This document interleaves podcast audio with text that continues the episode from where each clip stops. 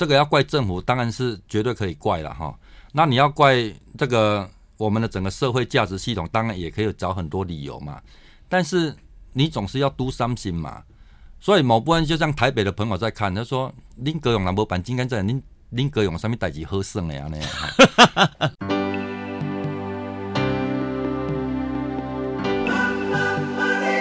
欢迎收听《南方生活》。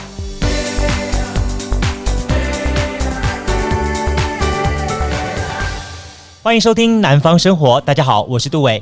呃，最近真的 生活好忙好忙，因为呢，刚刚好手上有很多这个正在执行的案子，以至于造成那么在呃跟我们的听众互动的过程当中呢，可以说是 delay 了啊。这点我要跟大家很不好意思。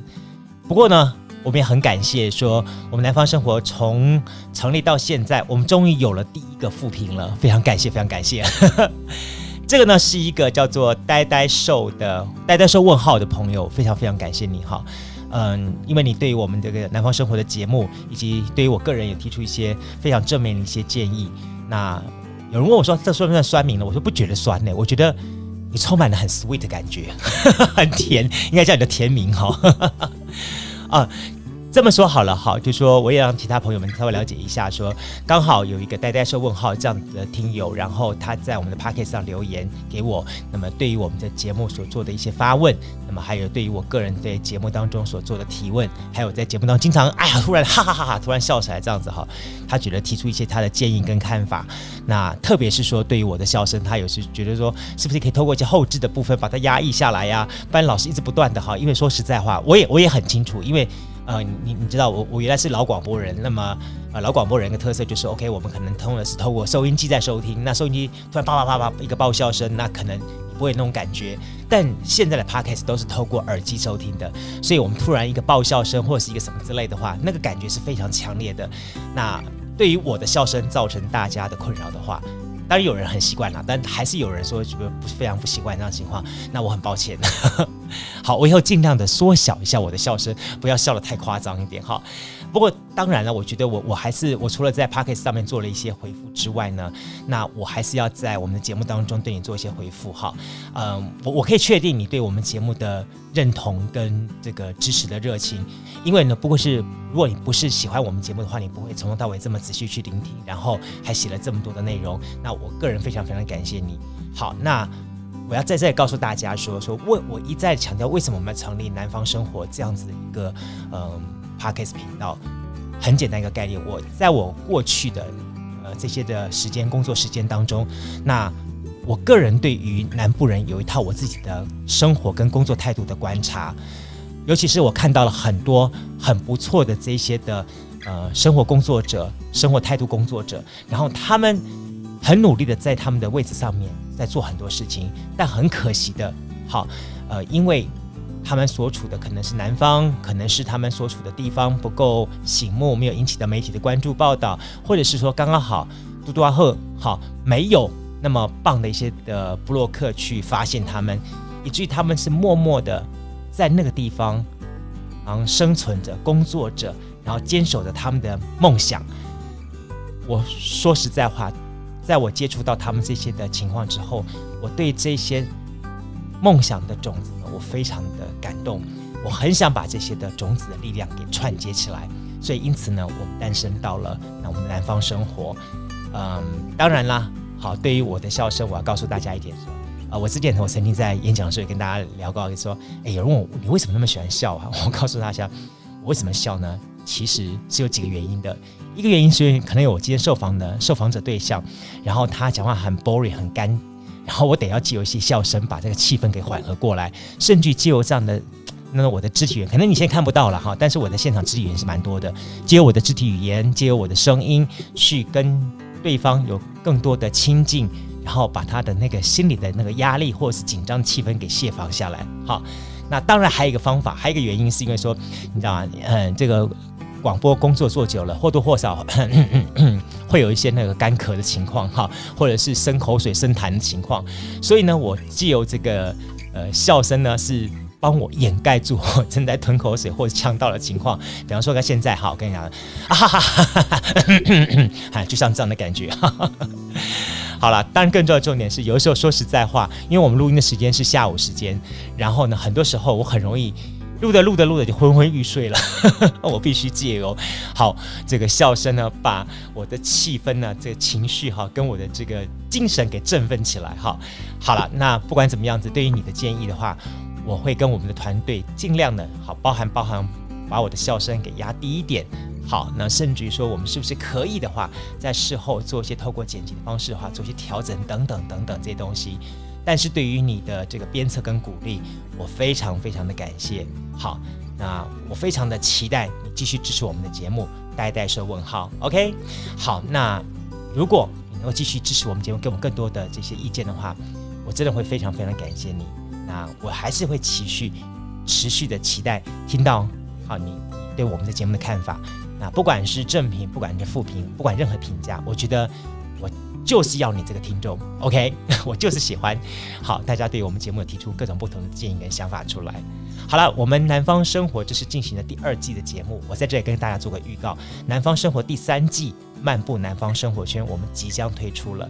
那希望所有的朋友们，大家可以好好的视而以听。好的，同时我在漫步南方生活圈当中也会玩更多的。好，现场的互动的部分，也希望大家呢给我更多的回馈。OK，好的，回到了南方生活，我是杜伟，我也是阿伟哥。好了，接下去呢进行今天我们的跟大家访谈的内容主题了。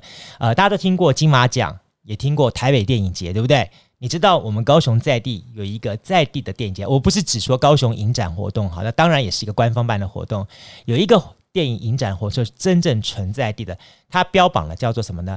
百分之百的自由，百分之百的甜为标准化，而且呢更强调这是现地拍摄、现地后制、现地影展的现地新类型影展。它是什么呢？就是来自于高雄的给瓦桃桥子头的糖厂艺术厂，当时所主办的，那么由我们蒋耀贤蒋大哥所发起的高雄桥头的，好给瓦桃糖厂举办的这个叫做。金甘蔗影展，嘿，你会心想，哎，有有过这个影展吗？我告诉大家，还真的有这个影展，而且影展呢，从好二零零六年开始发起，到二零二零年，好，每一年都有不同的主题，而且活得还不错，甚至于到现在，他们已经慢慢慢慢的呃发展出自己本身的特色了。像在二零二零年刚好碰到台湾总统大选，金甘蔗影展就以全台湾为限地，延长限时限地的时间为十四天，主办这个主题单位竞赛单位就叫做台湾总统，欢迎大家来拍台湾总统的电影，然后之后来进行个评比，好，最后选出那个 number one 第一名十万块，很有意思吧？好，我今天介绍给大家金甘蔗影展是希望好让在啊、我们的这个 p o c k e t 旁边的朋友们，如果你正在喜欢拍片的朋友们，你可以借着机会。啊，找到一个让自己曝光的一些管道方法，好，那甚至于去跟这些大哥大姐们做个交流，好，当然更重要的重点是金甘蔗影展呢，它也更好代表了一个所谓的南方生活的精神。那今天的节目当中呢，我就要特别邀请到的是，就台湾金甘蔗影展协进会，我们蒋耀贤蒋大哥来节目当中跟大家一起来好好的开杠聊天。嗨，主持人好，大家好。因为我我解释一下为什么叫理事长，因为我们有个协会是台湾金甘蔗展协进会。嗯，对的，所以我们每一届其实还是有主席的，有主席哈。对对对，，OK，好，我我先来问一下好了哈，嗯、大家都知道金甘蔗影展，嗯。金甘蔗影展呢，从高雄开始出发的，对，十五年前喽，对，呃，两千零六年，两千零六年哈，嗯、那个时候呢，说实在话，会成立金甘蔗影展的开始，我我依稀记得，好像是跟那个桥头糖厂有关，嗯、没错，没错，好，那个时候桥头糖厂刚刚好，好像是在刚整修还是怎么，反正一个一个转转变过来之后。然后呢，那时候好像大家都把那个焦点居住到那个地方，然后就开始我们看到了金甘蔗影展的出现。嗯、但是大家那时候对金甘蔗影展的印象是概于说啊、呃，应该是地方上那些人啊、呃，为了想要把这个桥头糖厂重新弄成大家所关心、所注意到、嗯、，OK，就办一些影展。那大概啦，嗯，开始我们那时候在猜猜想，没关系，大概三年了。对对对，因为。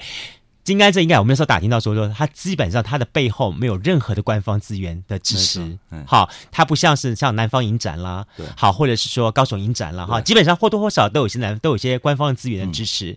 它是一群嗯热爱爱影像的地方人士，他们开始做了一些事情，嗯，就没想到一走走十五十五十六年下来了，对。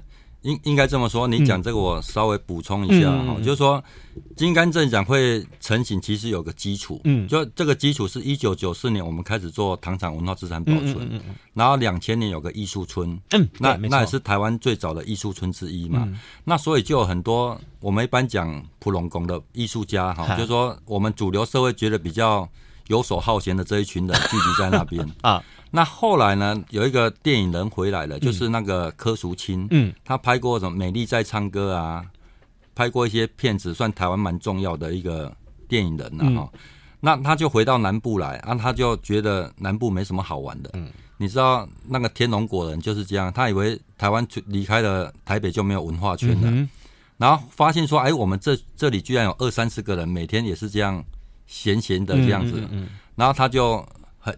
加入我们，觉得如鱼得水就对了。嗯、觉得说，哎，在南方还有一个地方可以待着，而且在他一起攻山南嘛，嗯、所以刚刚来讲嘛，加紧啊。嗯、好，那我们就是在聊说，那接下来我们可以做什么？做什么？对。那我我记得我问他说，有一天我们一起吃饭，我说可姐，如果说你现在大概快五十岁了嘛，如果你生命还剩下这些时间，你想做什么？他说，那他还是想拍电影啊。嗯。那我就说，那拍电影要多少钱啊？嗯，他说，一现在大概三千万这样子啊。我说那三千万很简单呐、啊。嗯，外面透天处长那么丑，一栋五六百万，拆掉六六栋就有一部电影，那不是很好这样子？啊哈。然后他就觉得你是攻小伟啊，那所有人都觉得你是攻小伟这样子。那我说那那那很简单，我们其实就后来我们要办一个暑假的营队。嗯，那柯姐觉得说他在那边白吃白喝很很不好意思，说他可以帮什么忙？嗯。我说：“那我们大概每年都有这个团队，你觉得我们可以做什么？”嗯、他说：“因为我们在介介绍一个历史故事的时候，都是那种导览式的。”嗯，他说：“其实我们可以用与电影的角度来看这样一件事情。”哦，对，所以当你用电影的角度来看这件事情，比如说我今天走到广播间，我知道我是要受访了嘛。嗯，但是我跟我进来要修水电的角度，嗯、或是我进来要拍电影的角度，嗯、那这个空间的角度跟完全不赶快了。嗯，那所以那一年暑假我们就这么做，做了之后大家觉得很好玩。就想说啊，那我们干脆来拍电影好了。嗯哼，对，所以我们就决定说，那因为刚好有一些艺术家朋友有这样的专业，嗯。啊，再来就是说那时候器材变得很方便了，嗯，就说你一台 notebook 就可以剪接了嘛，嗯，那你的电子的数位相机也都可以拍了，对，所以那那其实是很多时间也巧合，也刚好人人天时地利人和了，嗯哼，所以我们就促成了这个影展，嗯哼，不好意思，那影展是这样子的。我们拍完之后，大家觉得说那应该颁个奖这样子，一部就那一部，没有没有两部，OK，因为我们要有对照组，所以我是另外一部的导演。哦，好，一个导演是柯淑清，他他就偷偷跟我们的工作人员讲说，他觉得应该颁个奖给我，OK，因为我从来没有拍过电影。啊，那他怎么拍我就跟着拍。啊，但是重点是我的人员不足。啊，就是说 A 组 A 咖都被他选走，我那边只剩下怪咖这样子，好，那你知道我们在拍电影的时候都会讲。现场安静啊，三二 action 这样。对，但后来已经完全失控了。然后我我就跟他讲说，现场照旧，三二 action 这样子。然后他发现我把他的剧本改得面目全非，他就跟旁边我们的副导说，他觉得他应该要颁个奖给我，因为他觉得我实在是太有创造性了这样子。所以我们办公室的副导就觉得说啊，我们都要颁奖啊，我们这边又是糖厂啊，那我们去。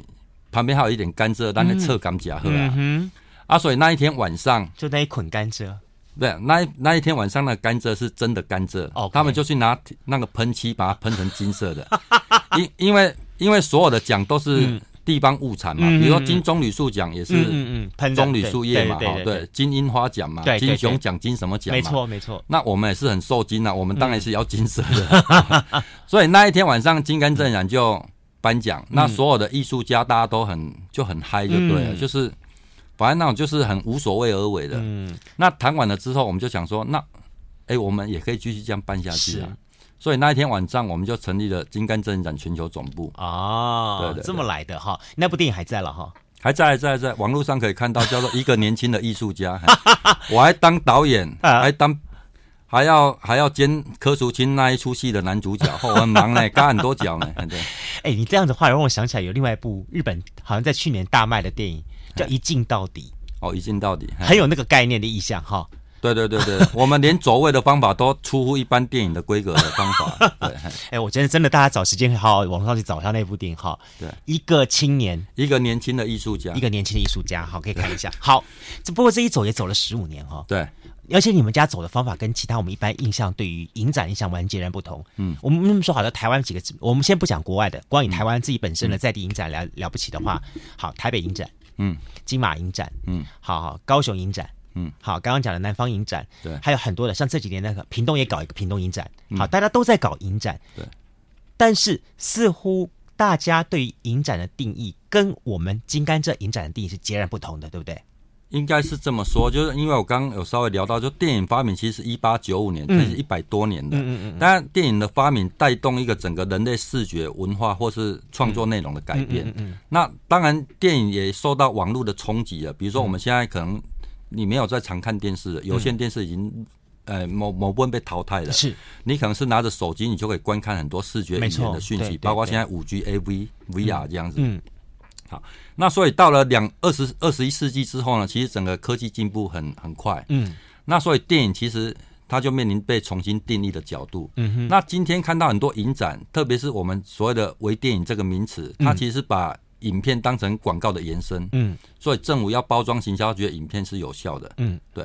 那电影的语言也在不断被打破。嗯哼，就应该说不断被创新嘛。嗯，那所有的影展都是说我做一个影展，但我当一个展。那个展示平台，嗯，但是金甘蔗影展不一样，它是一个创作平台，嗯，就是说我你很多人可能我要拍很多非主流、没有商业市场、没有被委托的，嗯，但其实会从事这个行业的人，他其实内在都有一个没有办法绑住的灵魂呐，嗯嗯嗯，所以说创作里面他的自由意识最重要，他也许不是相对不没有那么成熟，嗯，但是所有不创造性的东西，它一开始都来自一种荒谬或是不成熟的想法，嗯哼，那金甘蔗展刚好提供了这个舞台，嗯。所以它可以，我觉得这是它可以延续十几年的一个很主要的关键。嗯，来跟我们讲一下，说好了，金甘蔗影展它被操作出来，就像您这样把它啊整个操作出来到现在哈，你们操作这金甘蔗影展应该有一些你们自己的脉络规则可循，对不对？你们自己是用什么样的角度跟方法去把这些影人找来，然后让去跟你们每一次你们设定主题来做对话？嗯，应该这么说哦，就是说我们每年其实就是我们谈谈的是现地拍摄、现地后置、现地影展。来跟大家先解释一下，现地跟属地不同。对对对对对，对，这个先讲清楚。对，因为我们有一地嘛，所以它都是一个限地，所以我们每年选定一个限地。嗯，那我们前六届的限地都在桥楼糖厂，因为那是我们的基地。对。后来我们觉得可以移地这样子，那就是限地。嗯。那限地后置就说所有人都要在那边后置完成。嗯嗯嗯。然后再来就是限地颁奖。嗯。那所以我们很容易确保我们影展的会很成功，因为每个人都想要知道结果嘛。所以，所以你都不用去动员观众这样子哈，因为因为你在那边七天共同创作，那是一种革命情感。是是。对。好，那为什么可以支持这么久？我我讲个一个，嗯，我们那时候定义，比如我们刚开始要两千二零一二零零七年要开始公开对外征建的时候，就有很多朋友像主持人刚讲的，哎、嗯欸，你要不要讲二零零七年金甘蔗影展就好这样子？嗯，啊，这样你办不下去才不会漏气这样子。嗯，我说不行，我们就是要算借这样子。哦，为什么？我跟你讲逻逻辑，其实你如果想通了就很简单。嗯，我们第一个。钱没人家多，嗯，对对，然后我们的外部条件都不是我们能控制的，是没错。那这一群人纯粹是为了一个很怎么讲？你讲意气用事吗？或是纯粹为了好玩要做这样一件事情？嗯哼。那我们能做就是说，我们相信我们做这件事情是对的，嗯。那你就是要撑得够久，嗯。你撑不久就是意义都不大了，嗯哼。就是你只是玩的，但是我们虽然是玩，但是我们心情是很严肃的，嗯哼。好，那所以每年呢要去筹这个经费。其实我们每次办完影展都是人仰马翻，嗯，那个都是负债的状况比较多这样子。但是这一群人为什么要这么做？其实还有一个原因呢。嗯，比如说我们后来比较主主要支撑的还有两个导演，就是拍吴米勒的《阎蓝犬》跟《庄子》嘛。他们那时候也刚好回来，两千就去大林第七届那一次，他们刚好拍完《坎昆的七勇》，然后回到南部。嗯，那其实这些影人在台湾这种外部环境。就是对文化政策的资源啊，或是市场，其实都非常的低迷。嗯，那那这个要怪政府，当然是绝对可以怪了哈。那你要怪这个我们的整个社会价值系统，当然也可以找很多理由嘛。但是你总是要 do something 嘛。所以某部分就像台北的朋友在看，他说：“林格永兰博板金甘蔗，您恁哥用什么代志好胜的啊？那样，所以比如大家、欸、因为公公公可以用高高级的高雄影展或什么之类的，他们不会去抢那个东西。不是，应该应该这么说，因为官方的东西基本上都有比较有格式化，它相对要保守嘛。那那这是必然，我不是怪他们，因为。官方本来就有官方，比如你的公共安全啊，你的品味，你的什么都比较容易受到限制嘛。你一定要走比较保守路线嘛。但是金甘蔗完全是一种没有界限的，它是一种野性的，在地野性的。对对。所以比如说，你看我举个例子好了，比如说我们的审查委员、啊，嗯嗯这些人都是义务来帮忙的。嗯、那为什么要义务？因为他觉得好玩呢、啊。嗯嗯。因为他来这边得到的是某种灵魂上的乐趣，这样。是。比如像国家文艺奖就有。吴玛丽啊，嗯，张照堂啊，这都是国家文艺奖级的，嗯。那比如像还有最近得法国骑士勋章勋章那耿一伟，他是以前台北艺术节的总监嘛。嗯、那台湾一线的导演，包括像像那陈怀恩导演啊，或是耿一伟啊，嗯。我记得陈怀恩那时候刚拍完那个练习曲，嗯。然后他的最小的那个孩子还在肚子里，嗯。杨丽英，她还怀孕这样，然后他就希望说。哎、欸，拜托，明年还要找我们来这样子。我我觉得重点是说，杨姐也是很喜欢玩这种东西的，对对，就是说，你你你认识，你就提供一个大家觉得是怎么讲，相对没有这个对价关系的一种乐趣。嗯，那那种纯粹性，其实，在你的高度商业化的社会里面是很难得的。嗯，那所以其实我们每年到九月的时候，我们都会想说，阿兰刚刚被办了呢。嗯，那我们的结论通常是说，阿兰不办了，不欠什么人啊。嗯。我们不办，又没有欠谁，嗯，对不对？但是大家觉得说，啊，你就不要办了哦，这样子哈、嗯。那总之经过一番挣扎，大家后来的决定都是要办嘛。嗯、所以其实老实讲，连续十四年都没有断。我们今年去台北的时候，我们也觉得有点小小不可思议啦。而且挑公馆呢？哦啊，为什么去台北？这个是，这个也是，就是说，第一个我们南部都跑遍了嘛，啊、嗯，然后。我们跟官方当然就是，我们就属于不会不太会理官方那一种态度这样子啊哈。因为我我不管是谁当官方都一样。对对，官方我们有，其实我们也要官方补助，但是我们只有个条件，嗯，你永远只能是赞助单位，你不能指导单位这样子。因为我的态度是说，我没有指导你就很好，你还轮得到你指导我？对，好，所以就是说，你永远最多只是合办单位，你不能挂主办单位，就主体性很重要啊。那总之，一方面就是说，我们跟地方政府的关系也没有处得很融洽，这样子的哈，就是说，那我就想说，那你不要以为我们没有在这里，别的地方就不能去了，反正做意气用事，对不对？那就有人就说，啊，不然去台北这样子啊。我想说，那台北天龙果嘛，哈，那我们十几届也要让台北看一下我们的成绩了哈，让他们我们也需要北伐嘛，啊，对不对？好。我们刚好姓蒋啊，蒋公北伐是刚好而已，天经地义啊，还是，所以去年就决定去台北这样子。嗯、那其实每一届的金甘蔗其实都是一个曲折的故事啦。嗯，就是说你要讲就会有很多内容，因为包括你要找场地，要找资源，嗯，那整个影展过程有一两百个人在一个区域里面嗯。劳动，然后他又要拍片，嗯，然后有二三十个志工，嗯，然后还有来自。去各地来的人，嗯、特别是有蛮多香港朋友，或偶尔会有欧洲的朋友来。嗯、那其实是一个精神很奔放，但是肉体很疲累的过程啊。嗯、但是办完之后，大家其实说精神上会是会很满足的。嗯、但你就行政单位来讲，你必须背负很多。即使你是一个很开放的影展，你还是背负很多行政工作，嗯，要被处理嘛。比如说，你大概有。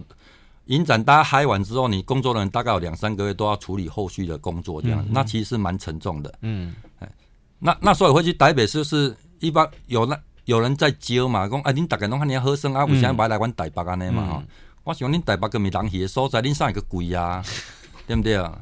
那总之也有很多，因为你混了十几年，江湖上也有点名声嘛，哈、嗯，大家也觉得有点好奇，嗯，那也不吝不吝于伸出援手，嗯。所以我们就在那个台北市的宝藏岩，嗯，那边，然后我们还做了一件事情，就是我们把公馆那条街封起来，这样子。哦、水源街不是水源街，对对，前面的水源路那边两两百几巷的时候，大家想靠腰，怎么可能封街啦？哎、嗯嗯嗯，对。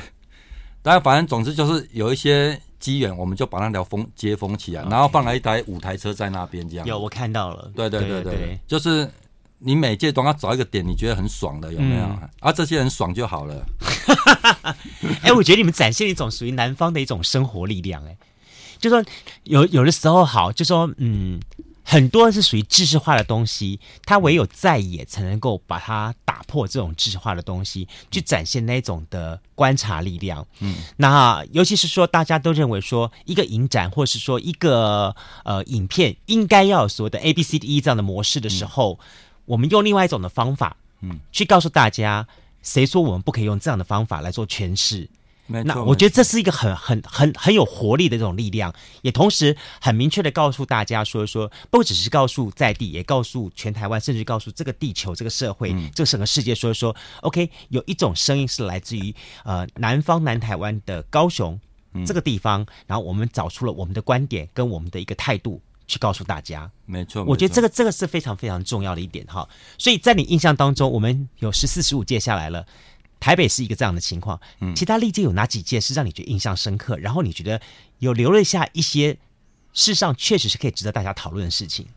应该如果去台北是一个阶段嘛，哈、嗯，那第一次我们一定是到大林埔哦。那大林埔那一次刚好高雄县市合并，嗯，那我们就想说，哎，在桥头那边连续办了六年，嗯，那老实讲也有点瓶颈啊。所谓瓶颈就是说我们觉得创造性不足，嗯、动能不够这样子。那既然又县市合并，嗯，那我们觉得说哪里有问题，也许就是金甘政展要去的地方，嗯、去关心。对，嗯、那那时候刚好那个豆皮运咖啡馆秋儿啊，嗯、还有他们那边成立一个那个萧丽君，他们长期在那边关心那空气污染的事情，嗯、还有迁村的事。嗯、那所以他就觉得说，如果金甘政也可以去，对他们来讲就是彼此有很大的帮忙了。嗯、那我们也觉得说，我们在城市生活，当然就很容易忽略周边的，嗯，就是边缘了，嗯。那我觉得大林埔其实是高雄市蛮有象征性一个地方，嗯哼，所以我们那时候就去了大林埔，嗯，那大林埔，他们其实大林埔被其实它是一个全国非常有代表性，特别高雄，它被八百九十一根烟囱包围的一个高雄市，嗯，对，它四百年前是一个非常丰沛的渔村，嗯，那它其实对台湾当代现代来讲是很有象征性、象征性的，嗯，所以我觉得那一次第一次移地的事情就确立找到大林埔。那一方面，要高雄县市合并，那开始确立我们移地的方法。嗯，那我觉得那个效应让让金刚镇有新的想象力了。嗯，那我补充一下哦，比如说，因为刚刚好过了七年，我们去台北嘛，嗯，那我就想说，那就是七年养一次这样子。然后，然后我们去台北的时候，老实讲，其实到影展开开始的前两个月，我们都还没有找到钱呢。啊哈。当然，你不能跟对外跟他讲说我们不办了，嗯、这种事情我们也讲不出口这样子，嗯、哼对。那想说可以去哪里借钱？嗯。后来我跟那王玉林啊，就复活期的导演啊，嗯、我们就在讨论说啊，这个问题讨论不落来，不然讨论后一改变去归甘喝啊那哈。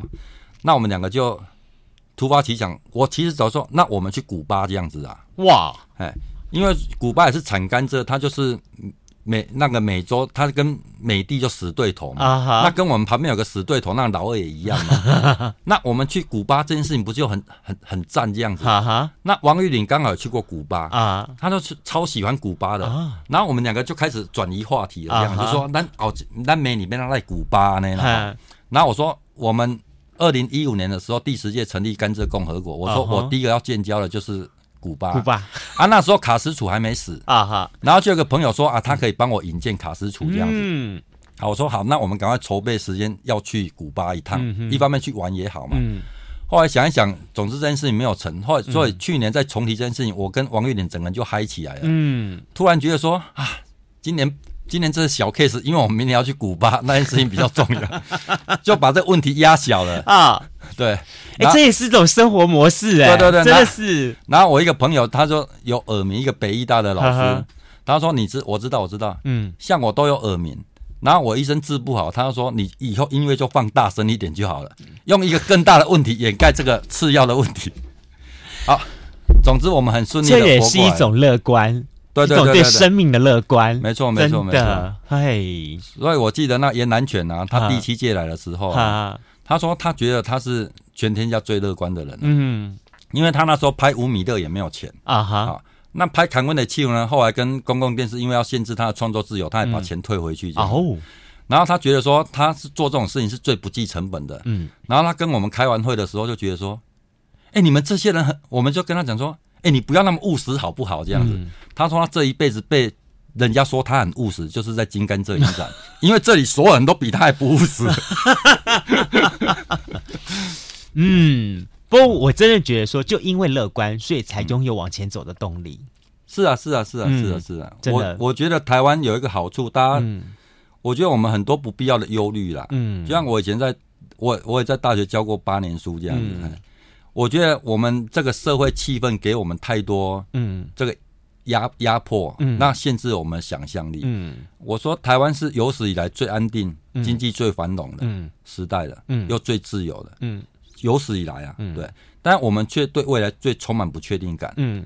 这件事情很荒谬啊！通常一个黄金年代，我们应该最具有爆炸力跟想象力的时候。嗯、那我觉得台湾的主客观条件，其实是我们应该具有想象力跟创造力的。嗯。那而且这个想象力跟创造力，可以是可以为世界文明提供一点不一样的可能的养分的。嗯。我觉得台湾要有这样的条件，嗯，去创造，要应该更勇敢去梦想。你也讲咱顶一代。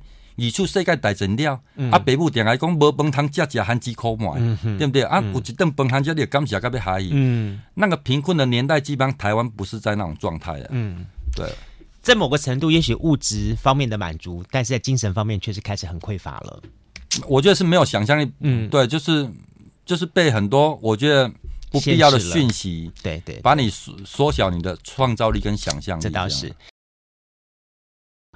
金刚阵影展每一次大概有多少有多少部的作品参赛？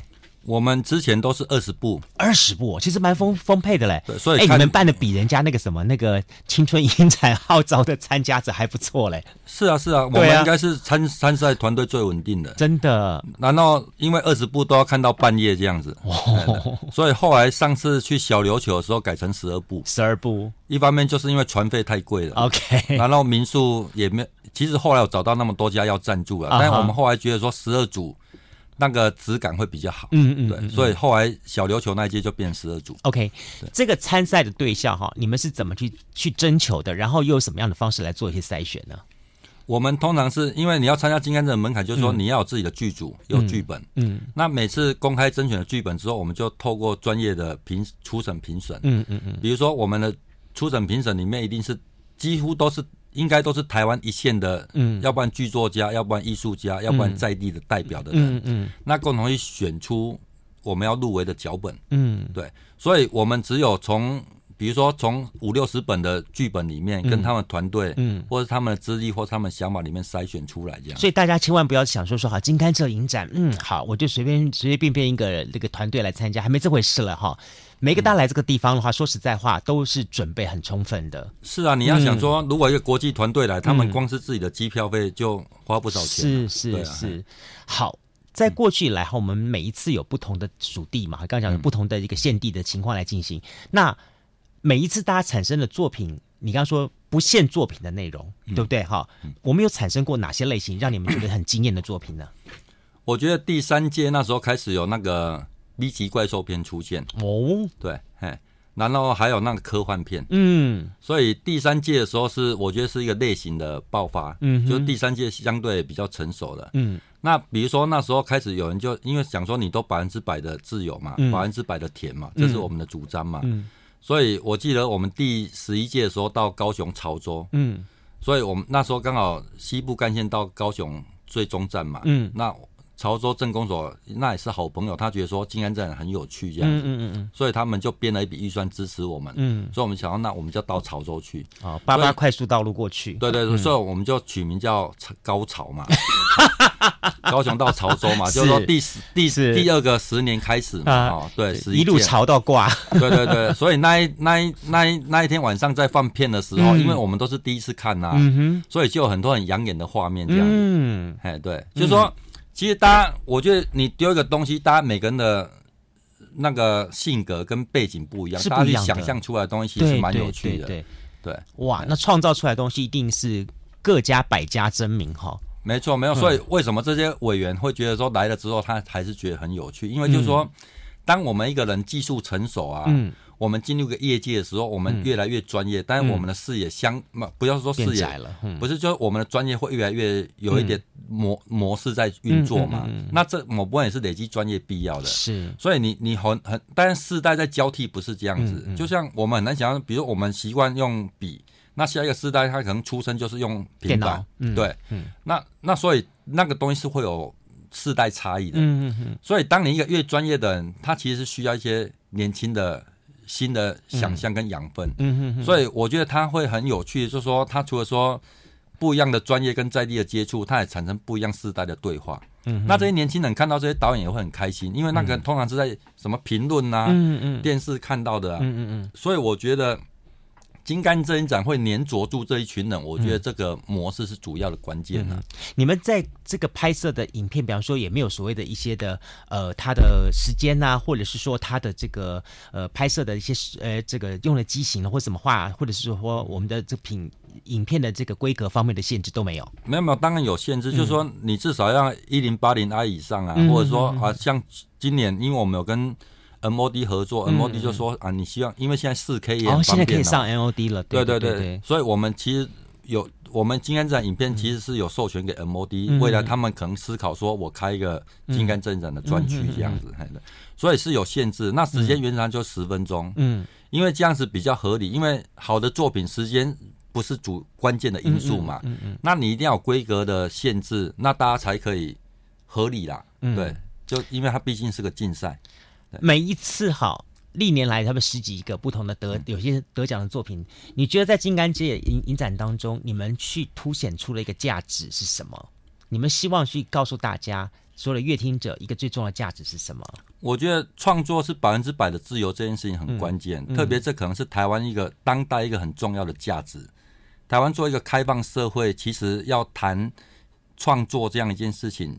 自由是很重要，当然自由它也可以很模糊。嗯，那包括说，比如说我们以前大家想，我们这个年代人心中都有个警种，嗯、或者说对开放社会的想象基本上是没那么充足了。嗯，包括我们现在教育基本上很大很大部分还是威权式的教育，嗯嗯、那其实都压抑我们的想象。嗯，所以刚上一段节目结束，你问说，那我们提供什么给他们？其实我们的方法就是棒骨假操这样子。就是说你，你你你应该让大家尝试说，当你你你，我们当然长大过程都会有意识形态的左右，包括你的家庭背景啊，你所受的专专业教育啊。嗯。当然，我就今天想提供一个可能性，就是说，他让不一样的人混杂在一起，要不要混杂？当然，你也可以主动被动没有关系，但是它就是这个场域。嗯。所以，因为那个影响不是我跟你对话，或者说上对下的，嗯，而是一个同时在创作的状态里面是它产生的。嗯。因为我创作需要，比如说。你可能电脑不行了，那隔壁刚好有什么，你需要互相帮忙。嗯，那你在创作过程里面就会产生某种往来的行为。嗯，那这往来行为，因为你其实就是人的价值观在交流。嗯，所以很多团队他甚至说，哎，我们本来不同队的。嗯。那我毕退伍之后，我接了个工作，哎，我发现，哎，原来那一组的编剧好像不错，嗯，那那个人的那个美术好像可以，嗯哼，那他们就会去兜起来这样子，嗯哼哼，那我觉得这是比较有趣的方法了。哎，蒋大哥，我这点我我我就很好奇了，嗯，这个自由的概念，说实在话哈，嗯，很多人认为说说在这争取自由过程当中，或许大家会觉得说，在台北那个开放的环境当中，嗯，似乎更容易去表达、传达，甚至于去创造出这样的一个主题意识出来。嗯，为什么会是有一个高雄的一个在地的一个这样团队，甚至他也不是高雄市的主流这样团队，而是一个非主流的团队，在一个这么样的地方，慢慢一点一点累积而创造出来的，是什么样的给你们这么样子一个启发跟想法呢？我我觉得关键是在于说，我们本所以我说原来有个基础叫艺术村很关键嘛，因为艺术家就相对来讲性格上他就比较不受那种比较。不容易被规训的，嗯，他本来就保持着比较大的好奇心在面对这个世界，嗯，嗯，好，那这里面的创作者，真正的创作者，他比如说你说台北或是高雄，他越多资源的地方，嗯，他其实会有一个分配的次序，嗯，对，那你你非体制化要挑战体制里面，它的门槛就会比较高，嗯，嗯，嗯，那你你其实，在乡间，它反而会比较一个解放，或者说被放生的角度这样子，那我觉得一个国家有本来就有不一样的领域是这样子比较好的，就像说。通常南方啊，嗯、我们要讲南方或北方，嗯、北方通常是政经中心呐、啊，啊、哈哈。或者说你你像那个这个巴黎，它比如那南方它可能是比较一个马赛啦，对对对对，它可能是一个比较解放，嗯、或是像像坎城啊，嗯、或者说你像米兰啊、嗯、威尼斯啊，但是罗马它就比较解放啊，嗯、或者拿坡里那边呐哈。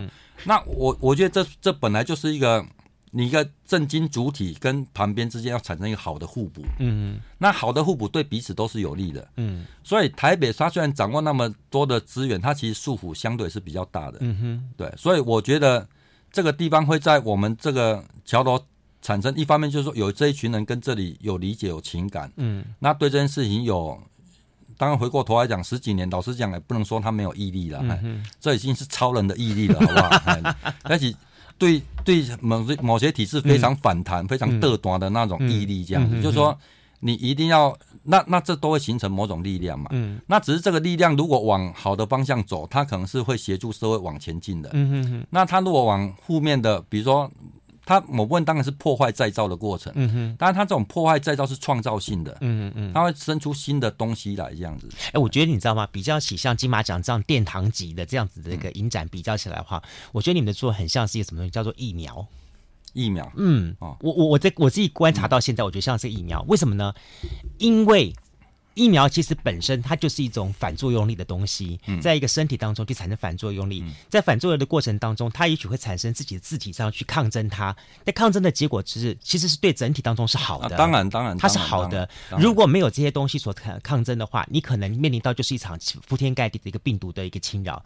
但因为有疫苗的存在，嗯，让我们的自体开始了解到说说，其实这是一个怎么回事。没错，我有更多的机会去跟这个这个东西来做对话。没错，所以它会形成开放社会必要的一环嘛。真的，只要你刚才讲金马奖，我常跟人家这样讲啊，嗯嗯嗯就是说为了巩固自己的主流立场这样。嗯我说金甘蔗人再不重要，对台湾来讲都比金马奖重要。嗯哦，就是说金马奖它本来是威权时代遗留下来的一个影展，它本来就是官美官方影展嘛嗯嗯嗯，所以它其实是有被那个限制或是官方观点去宰制这个文化的。嗯哼哼，那金甘蔗相对它是绝对野生的。嗯嗯，那野生要提，它虽然很小，但是它就是像野草一样这样子。嗯嗯它它提供了这个风景不一样的面貌，而且它可能回回馈土壤的东西会更多。没错，对，那这个东西就像你讲，它不是在否定说你的高端的东西，而是说它提供了你的高端继续往前进的基础。没错，真的是这样子。哎对对对，所以相对一点呢，刚刚你说到说您也在教书，对不对？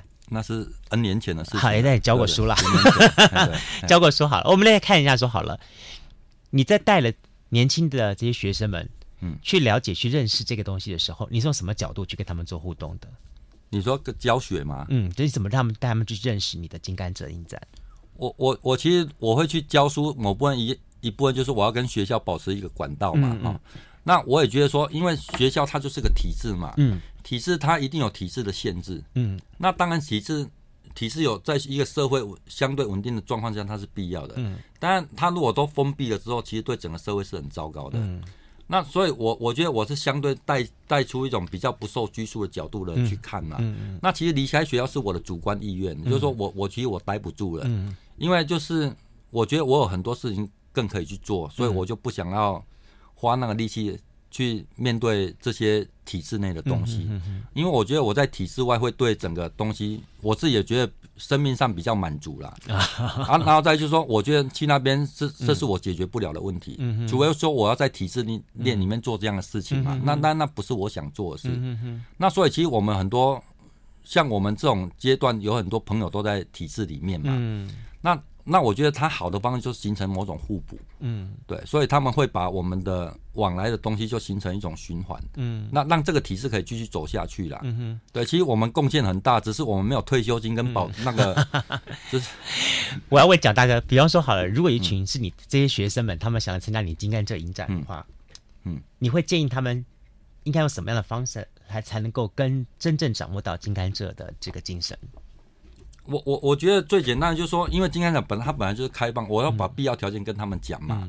那里面可能遇到什么状况嘛？嗯那至于说每个人其实自己都会去设想，因为我们考试很习惯的。比如说我今天去台北，我们叫天龙国的甘蔗考，那大家就开始会往这方面想。是，那除非我是一个有主张的，我对那件事已经有确定，啊，我理解，我就会提一个我自己的剧本这样。嗯，我挑一个好了，因为我怕时间没不够讲这个。嗯你这边提问问我说，那我下一次要办什么了？哈、嗯我觉得这个东西对大家可能比较有趣。我下一次要办的金甘蔗的主题啊，嗯这是一个新的改变，所以我可以讲一下。嗯，我们下一次要办的金甘蔗的主题，现地是在全台湾。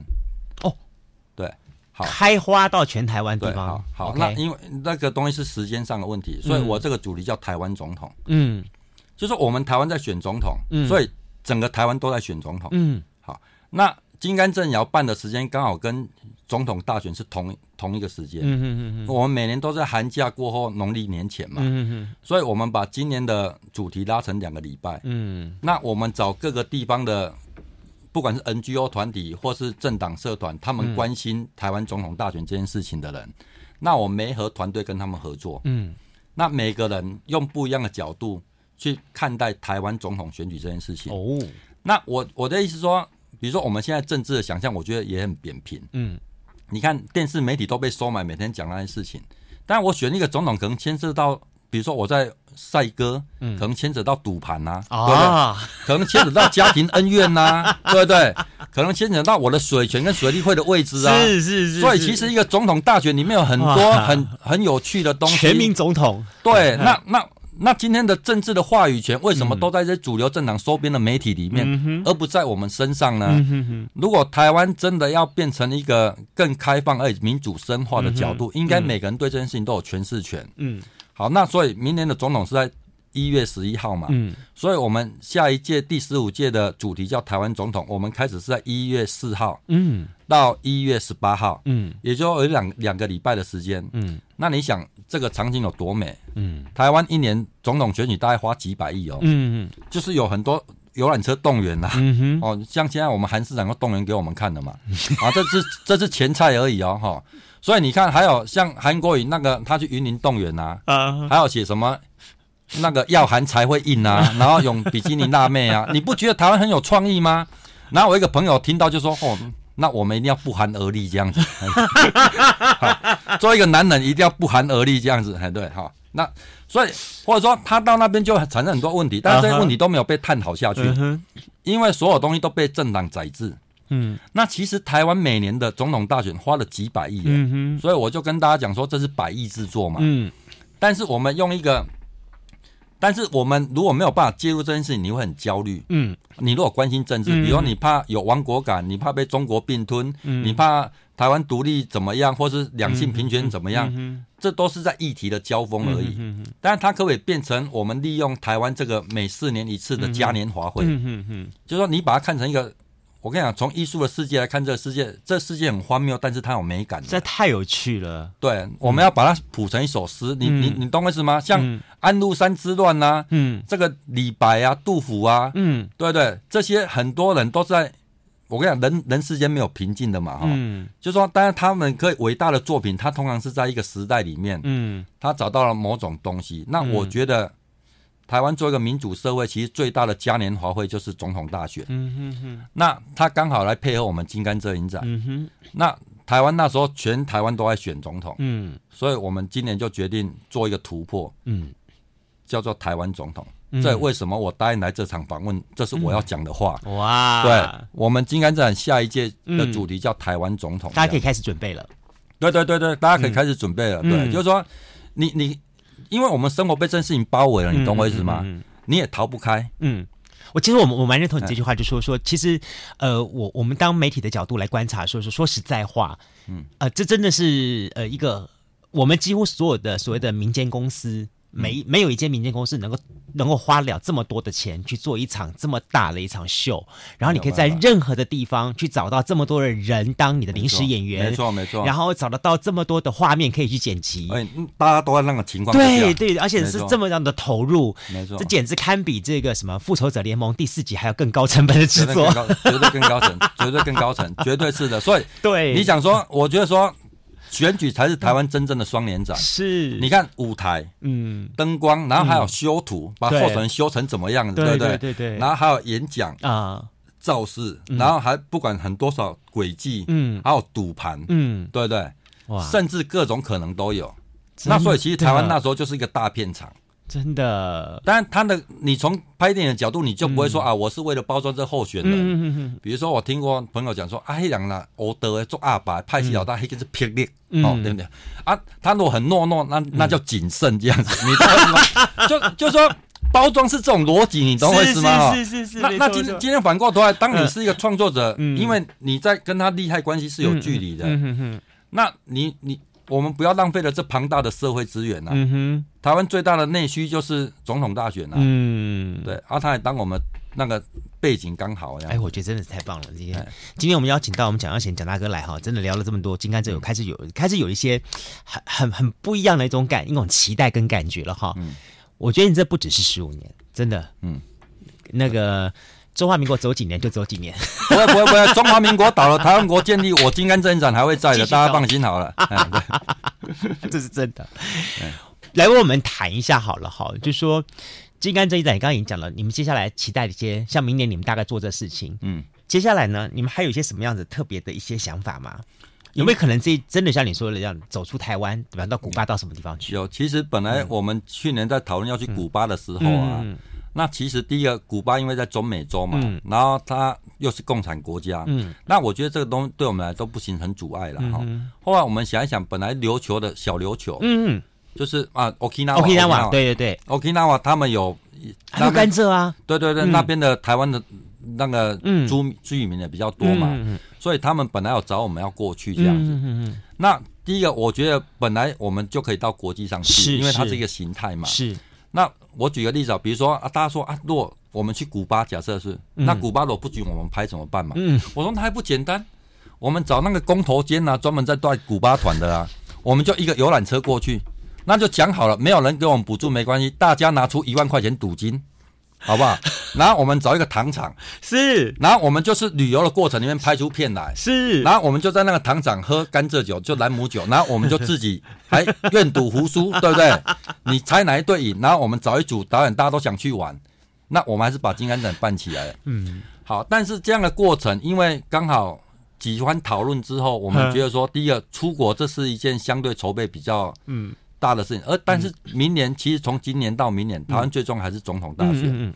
那我觉得说我们不能回避这个问题。对，因为我因为我们自诩为台湾最在地的影展嘛。嗯。那我今天刻意回避这个问题就没道理啊。嗯哼。对，所以我们决定说台湾总统才是关键。嗯。所以我们今年会先把主题台湾总统嗯那个拍起来。嗯。那大家想想哦，就是说总统大选，大家很多检讨嘛。嗯。那当然都是被包装过或是被收买过的媒体新闻嘛。嗯哼。他做不触别人生，可不是安尼啊，嗯、对不对？那你人生一定有很多小角落啊，不小心这边开一朵花，嗯、被被坦克车碾过之后，哎，原来还有生命在的那一种 各种，嗯，你可以抚慰自己心灵，或是你要那个，嗯、那我觉得金刚镇，如果说明年有十二部片在谈台湾总统，嗯。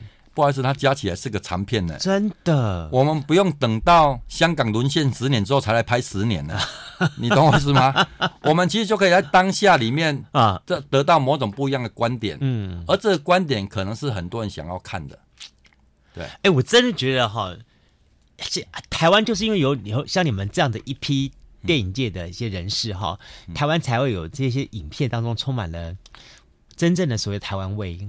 我就觉得说说，为什么台湾还有这么样子的强而有力的活力的电影影片在每一年当中产生？嗯、好，嗯、那像让前年像大佛普拉斯啦，像这样东西，哦、我我一直在思考，就是说说这些力量是怎么来的。后来今天在跟你访谈之后，我才慢慢我我我再稍微懂那这样概念，就是、嗯、这股力量真的是来自于民间。它其实，在过多的官方的介入之后的介入情况下，反而会失去这股力量。我我觉得要我们的政府很糟糕了，嗯、我我们做台湾的公民很麻烦的，嗯、就是我们除了面对这个也残酷的现实之外，还要面面对一个无知的政府这样子。我我我我讲电影哦，大家对电影有个误解，我简单说哈。Uh huh. 韩国的电影在二十年内崛起。嗯，韩国一九九八年破产了。我一个同学要去留学，嗯、他妈妈叫他不要去。嗯，他在给汉城嘛，你想想哈。嗯，首尔。对，你用汉城起码听讲的卫星做微博你唔通去啊。嗯、就韩国被看作水小的对啊。但是韩国二十年电影崛起的关键只有一个，嗯、他们成立了文创文策院。嗯，那文策院只有一个条件呢，也就是说。你要开电影院可以，但是你有一部一定要放韩国片。嗯哼。所以我我给大家举个例子哦，我每天都希望家里是台湾人，我们就做台湾人，不管你叫捍卫中华民国或是立台湾人都 OK 了哈。嗯。你生活在这个岛屿，当然你从小是乐听，百分之九十以上都是外来的。嗯嗯嗯嗯。那台湾的电影市场不小哦，台湾电影一年有一百多亿哦。嗯。在全世界排十七名哦。嗯。所以这些片商说台湾市场小是骗你的。嗯。台湾如果被保障像韩国这样子，嗯，你有两个厅，一厅一定要放国片，嗯，你要鼓励制造业嘛，嗯，你不能鼓励中间的剥削山嘛。嗯，那台湾现在电影市场只占自己的七趴。嗯，当然你如果占五十趴，也就是我保障五十亿市场。嗯，那我今天找找你来。找杜伟，你来投资电影，你也说我这有机会哦，嗯、对不对？我五个找个底下的蛋蛋，嗯嗯嗯、那你才养成一个团队去进军国际嘛。嗯、就像说台湾的棒球不像大联盟那么精彩，嗯，但是你没有三级棒球会有陈伟英吗？嗯，会有王柏融吗？嗯不会嘛。嗯，但是你不能先贬义自己的内容。嗯，其实台湾的人才在亚洲上来看，嗯、因为我们是一个开放社会。嗯。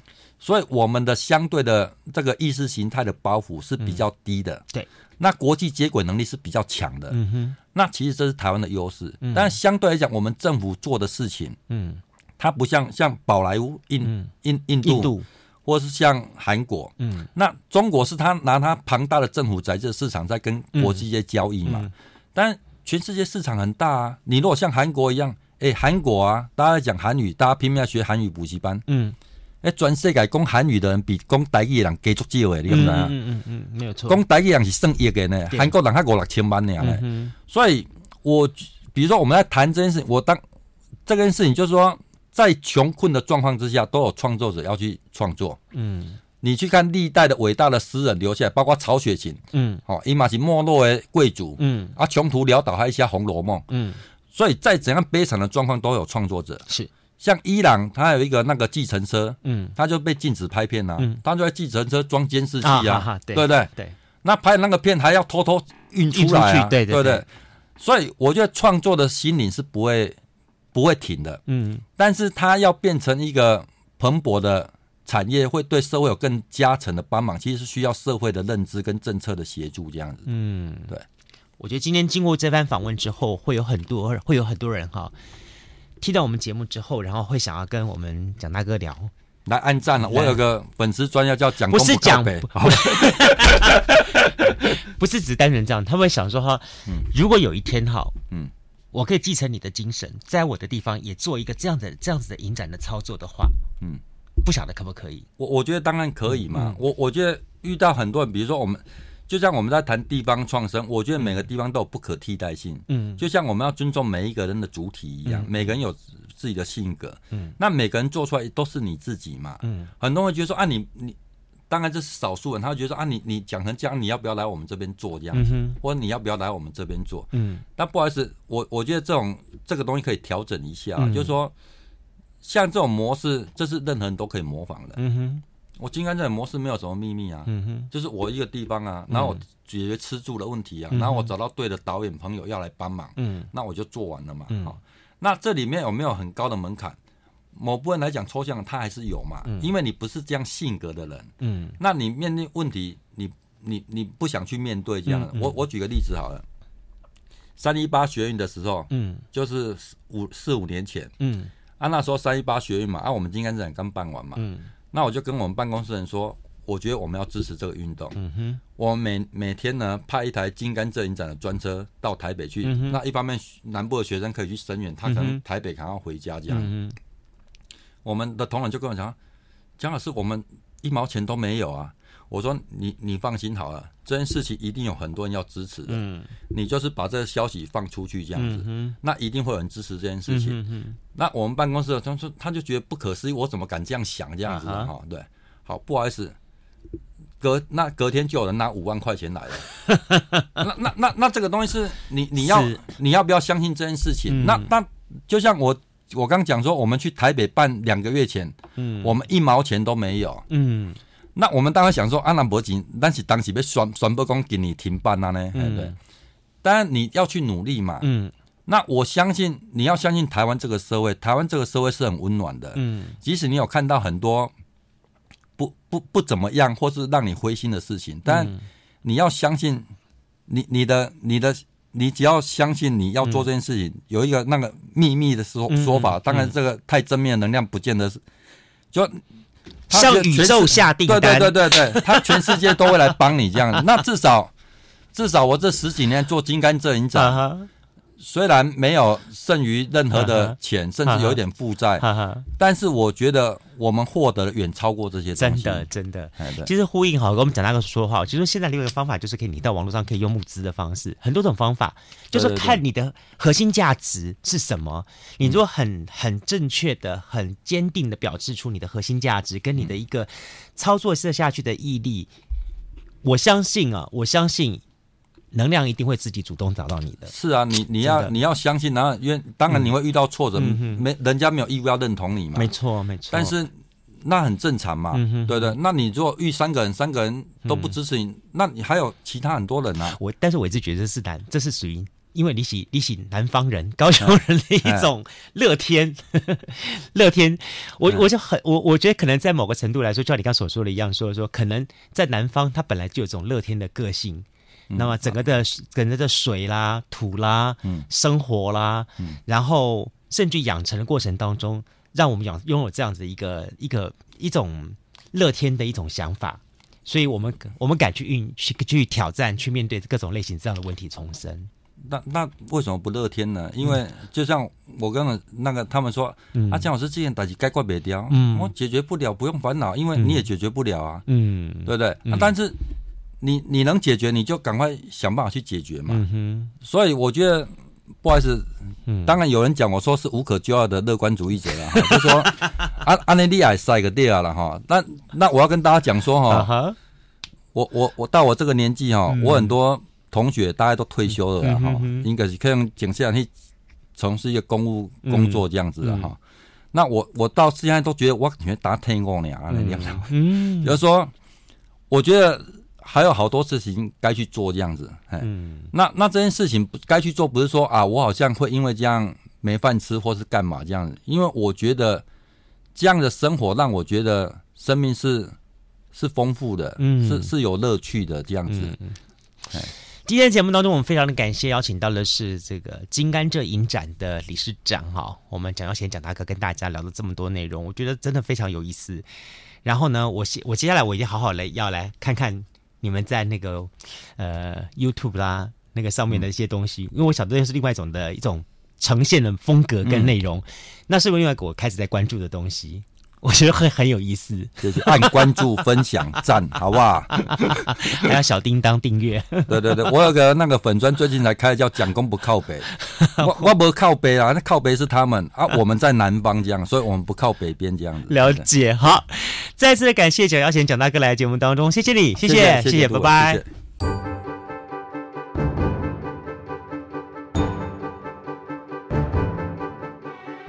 今天节目当中为您访问到了是来自于金甘蔗影展的蒋耀贤蒋大哥。那从蒋大哥的这个访问当中，我相信对金甘蔗影展你应该有初步更多的精彩的一个认识了。但更重要的重点就是，如果你也是喜欢热爱电影的朋友，如果你也喜欢是在地文化的朋友的话，你绝对不能错过这影展。当然，这部影展当呃他们的历年来得奖作品的话，你可以在 YouTube 上面看到他们的内容。啊、但我也必须跟大家讲说，说我访问蒋大哥的时候是不在今年，是在去年的时候访问到，先把内容访问起来了，然后再经过我们后置的一些制作的部分。那后来我跟蒋大哥在联系的时候，我也。听到了说，二零二零年最后得奖的作品是来自于香港的，好，香港的叫做破铃木团队的，然后他们叫拍的影片叫做《有病》，哇，也很有意思哦。他们当时得到了最佳导演、最佳男主角、最佳编剧、最佳剪辑跟最佳配乐这几项大奖，还抱走了二十万的这个奖金，哈，很赞很赞哈。嗯，据说啦，哈，据说这个。金甘蔗影展呢，在二零二零年配合了总统大选这样一个题目的部分的话，啊，引起了非常多非常多华人世界的关注。那么，特别是连香港的部分，哈，香港的部分他们也来拍。好，那光然后有入围的团队就有二十组，二十组当中有十七组是来自于香港的团队，台湾自己本地只占三组哦。哦，那不过当然后来是因为有一组香港团队是因为他本身因为反送中的问题而被。呃，逮捕了，然后没办法来台湾拍拍片啊，这是一个非常可惜的。不，当然，金甘蔗影展，那么从高雄走出去啊，带动了高雄的精神，南方的精神，然后今天呢，也已经造成了好，那整个的啊台港好这个两岸三地的关注跟注意，就像是我跟蒋耀先蒋大哥在聊的一样说，说我也很期待有一天金甘蔗影展，它能在中国大陆的某一个城市来进行。我相信，就如同这个影展所强调的，绝对的自由。好，这边情况下，他应该会创造出很不一样的作品出来。我们拭目以待。好了，再次感谢朋友们节目收听我们的南方生活节目，也别忘记了我们节目好。那么在那个脸书粉丝团有南方生活，欢迎你来给我们留个言。今天的金甘蔗影展，嗯，我们所谈到的内容，呃，我不晓得对朋友们来说，你有没有看过金甘蔗影展的得奖作品呢？那么特别是对于今二零二零年的得奖作品《有病》这部片子，你有没有看过？如果有的话呢？哎，欢迎大家在我们的这个脸书粉丝团上面帮我们留个加一的讯号，还加一就好了哈，留个加一，或者是你对于《有病》这部电影，你有有些什么样的看法，都可以欢迎留言给我们。好，那么非常期待朋友们留言给我们之后，我们下次节目当中跟您多做点互动，或者是说你对我们在节目有些不一样的想法跟建议的话，也欢迎大家好跟我们有更多的互动部分。再次感谢朋友们节目收听，别忘记喽。好，南方生活。南方生是声音的声，期待大家，我们下次更精彩内容再见，拜拜。